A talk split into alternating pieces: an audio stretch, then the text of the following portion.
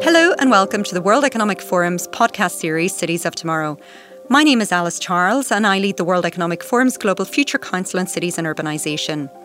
In this podcast series, we'll explore the different challenges that cities around the world are facing in order to become smart and sustainable. In this seventh episode, I will be talking to Mauricio Rodas, the former mayor of the municipality of Quito in Ecuador and a member of the World Economic Forum Global Future Council on Cities and Urbanisation.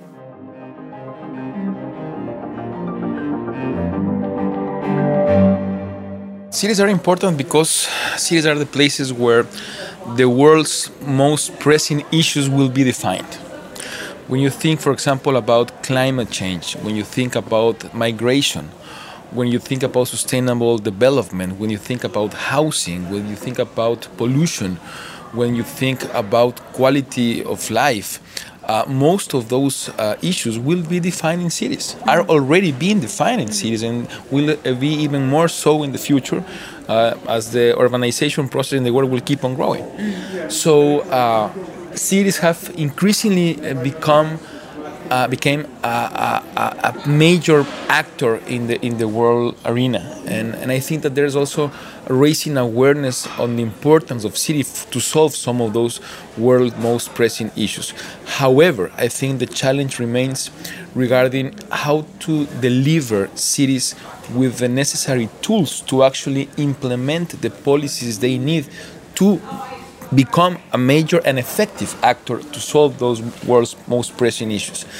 I think that the new international agendas that have been approved in the past few years, the SDGs, the Paris Agreement, the Sendai framework, the new urban agenda, bestow cities with new and very important responsibilities, mm-hmm. but do not address properly how to actually implement those responsibilities in an effective way. I think that's the pending task. So you're a mayor uh, of, of Quito. So, could I ask you, in the city of Quito, what are the key challenges that your, your city faces? Well, like most cities in the world, uh, I would say that the two biggest challenges are climate change and migration. Mm-hmm. Uh, in, in, the case of climate change, uh, of course, we have uh, an important amount of, of, of emissions. Uh, six, 56% of our emissions uh, come from our mobility system. And that's why we have focused so much on that during the past few years in the municipality. That's why we decided to, to build the metro, the first metro line in Quito and in, in Ecuador. Uh, that will be uh, an important tool, not enough, but an important step forward. Uh, the metro will become the main axis of the integrated uh, public transportation system, which is also comprised by five BRT corridors that have been um, consolidated during the, the past few years. Um, so, so we're, we're trying to address that going to the main source of emissions, which is mobility. Besides that, we are also working in conservancy of rural areas in the city, waste management, and water sanitation mainly, which are the other important sources of, of, of emissions in, in Quito. Now, regarding migration, uh, Quito, as most of uh, Latin American capital cities, have experienced a huge Venezuelan migrations migration in the past few years. Of course, that means um, you know having to deliver uh, public services to more and more people. Uh, that poses also a challenge in terms of, for example, informal economic activity mm-hmm. on, on, the part of the migrants. And uh, we have approached this issue, first of all, under a, a very strict human rights vision. Mm-hmm. And I think that's the way to go.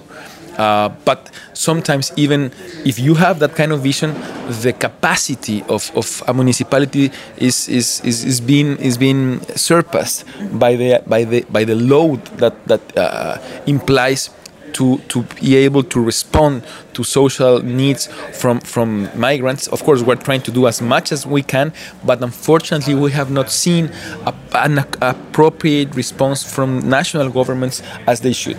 Interesting. So you touched upon already uh, the, the SDGs, the Paris Agreement, the New Urban Agenda, the Sendai Agreement, um, and, and, of course those are agreements all reached with nation states. Um, but if they are to be implemented, they will be implemented in, in cities. So, how do you see that relationship between national government and city government? How would you envisage it to, to implement the, these, these agreements in cities?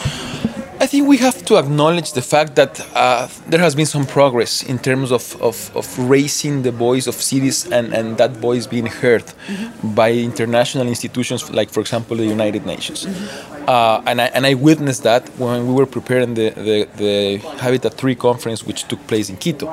Um, we, we established what, what was called the Global Task Force with different networks of cities and other organizations.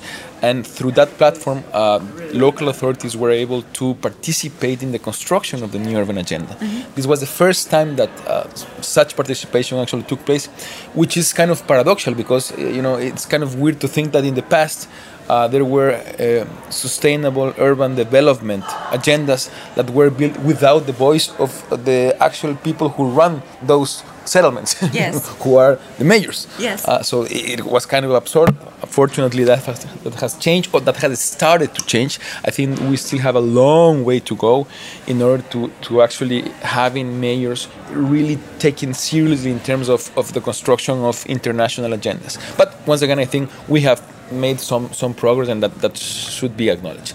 Now, um, I think we have to keep on pushing forward uh, that kind of, of, vision. I think that uh, local authorities need to have a seat at the global table yeah. uh, in an institutionalized way yeah. under the UN system. And I think um, during Habitat 3, uh, a group of mayors uh, delivered, I, I, I, actually delivered on behalf of this group of mayors, a proposal to have a, a seat at a global table for local authorities to then UN Secretary General Ban Ki moon. Mm-hmm. So I, I think we need to, to keep on pushing mm-hmm. for that proposal to be uh, implemented. Now, um, I think that we also need to to keep on pursuing governments, national governments, to understand that without an active and starring role from cities, it will be impossible for nations to meet their NDCs and their Paris Agreement goals. Uh, cities are the places where most emissions take place. So, without an active and effective role from cities, it will be impossible for, for, for countries to meet the Paris uh, Agreement. And in order to do so, cities need a number of resources. First of all, they need clear regulatory frameworks in terms of legal competences, what they can do and what they cannot do. Yeah. And that have to be clarified in many cases. At least in Latin America, I can certainly tell you that that's the case. Second, I think that we need to redesign the international financial uh, architecture in order to channel the necessary resources for cities to implement a comprehensive and effective climate change agenda. That's not happening right now. Um, unfortunately, very often politics get on the way. For example, when cities need to get a national guarantee to access multilateral funding, mm-hmm. and it is it is scary to think that an issue as serious as climate change would depend on local politics. Yeah. That's unresponsible. Yeah. So we should definitely uh, advocate for a comprehensive reform at the international level in order to channel more resources into cities without having to go through the national guarantee requisite, which many times is being politically used. Mm-hmm. The other thing is, I think we have to improve uh, regulatory frameworks regarding public private partnerships. In Latin America, in Asia, in Africa, those regulatory frameworks are not working well. Yeah. They are extremely, extremely confusing, they are extremely hard to implement, and they are preventing private investment to, from coming into cities. Mm-hmm. So these are some of the ideas of the things that I, I need. We I think we have to keep on pushing in order to, on the first hand, uh, provide cities with the role they deserve mm-hmm. uh, to some some of to, to solve some of the world's most pressing issues, and on the other to provide cities with the necessary uh, tools in order to achieve the goals of the new urban agenda and the other international uh, instruments that have been approved during the past few years. If we think about um, the smart cities movement. Can I ask you what role you see innovation and technology playing in making cities smart and sustainable? A very important one. And once again, in order to to keep on pushing for innovation, we need to establish broad and effective partnerships.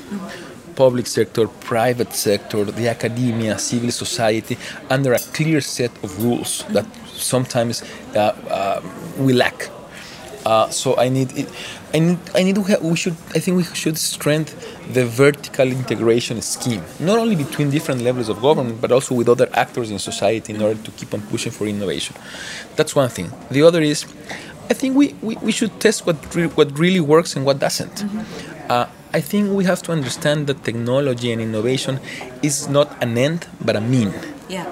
It is a mean. So it's not a matter of having the most sophisticated, high tech solution for a problem. You can have the same solution in a much simpler way and probably much cheaper. Mm-hmm. And, and that's that's that's the other thing that I, I think should be taken into account. Local government local governments, considering the limited resources they have, they should have as a tram- transversal axis to everything they do the cost benefit criteria. Mm-hmm. The cost benefit criteria. That, that's a kind of analysis that, that not necessarily happened all the time at the public sector. Yeah. But it's something that we definitely should apply worldwide at the local level the smart cities movement, whilst it's been around for you know more than than ten years, in reality, what we've seen is a, a lot of projects being rolled out at the pilot stage, but the majority are are failing to get beyond the pilot stage. So.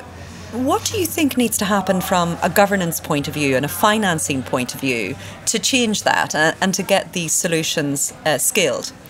To strengthen uh, multi sector partnerships it will be very very hard for the public sector to, to do this alone. Mm-hmm. Um, I think that the fact of, of having the participation of different sectors provide different inputs and, and perspectives and that could enrich the process towards scalability. That's one thing. The other thing that I have found very useful is benchmarking and, and, and the connection between cities and mayors to, to talk about best practices and replicate them. I have done that in Quito. Yeah. And, and, and, and just like I have done that, uh, there are some practices that we deliver in Quito that have been replic- replicated in other cities. Yeah. So I think that's the positive dynamic that a network of cities can have. Yeah. And, and unfortunately, um, not all mayors take advantage of that. And I think that that's something that should be disseminated and encouraged to do. So you're coming to the end of your five-year term as mayor, and bearing all that in mind, what lessons have you learned that you would like to pass on to other mayors uh, around the world? Uh, first, to listen to what what has been successful elsewhere. Uh, that has saved me a lot of time with different programs that we have implemented in a successful way, mm-hmm. right? So it's not a matter of, of discovering uh, nothing new. It's, it's a matter of being open and willing to listen mm-hmm. and to learn from others, right? The second thing is is what I also just mentioned, the cost benefit perspective. Yeah. That that is extremely important. Whenever I talk to a mayor, I don't ask him what has been his or her most successful initiative. I ask him or her what has been his best cost benefit initiative, which which is it has another angle, yeah. right? Yeah. Uh, and it's much much easier to replicate, right? I think that you have to be honest with yourself about what works and what doesn't. Mm-hmm. I, I, think you, you should you should have a very clear perspective of how to measure success. For me, in public policy, you should measure success not considering how much money you are investing or what what's the, the scope of your initiative, but actually how it is impacting people's lives. Mm-hmm. Mm-hmm. And you cannot lie to yourself. That's yeah. that's that's the worst thing you can do. Unfortunately, that happens very often in politics because of political reasons because of political reasons, many times uh, initiatives that are not as successful as they, sh- as they should are presented as such, mm-hmm. and, and and that's that's the worst thing you can do because you're wasting people's money. Yeah. Instead of you know changing whatever you want, you need to change in order for something to be effective, and sometimes the simpler things are the most effective ones because are the ones that that everyone can use that everyone can uh, take advantage of that are and that those are the, the most easy the, the, the easier to, to replicate to, to scale and to replicate elsewhere That was Mauricio Rodas, the Mayor of Quito, and also a member of the World Economic Forum Global Future Council on Cities and Urbanisation. My name is Alice Charles, and you've been listening to the seventh and final episode of the podcast series, Cities of Tomorrow. Thank you for listening.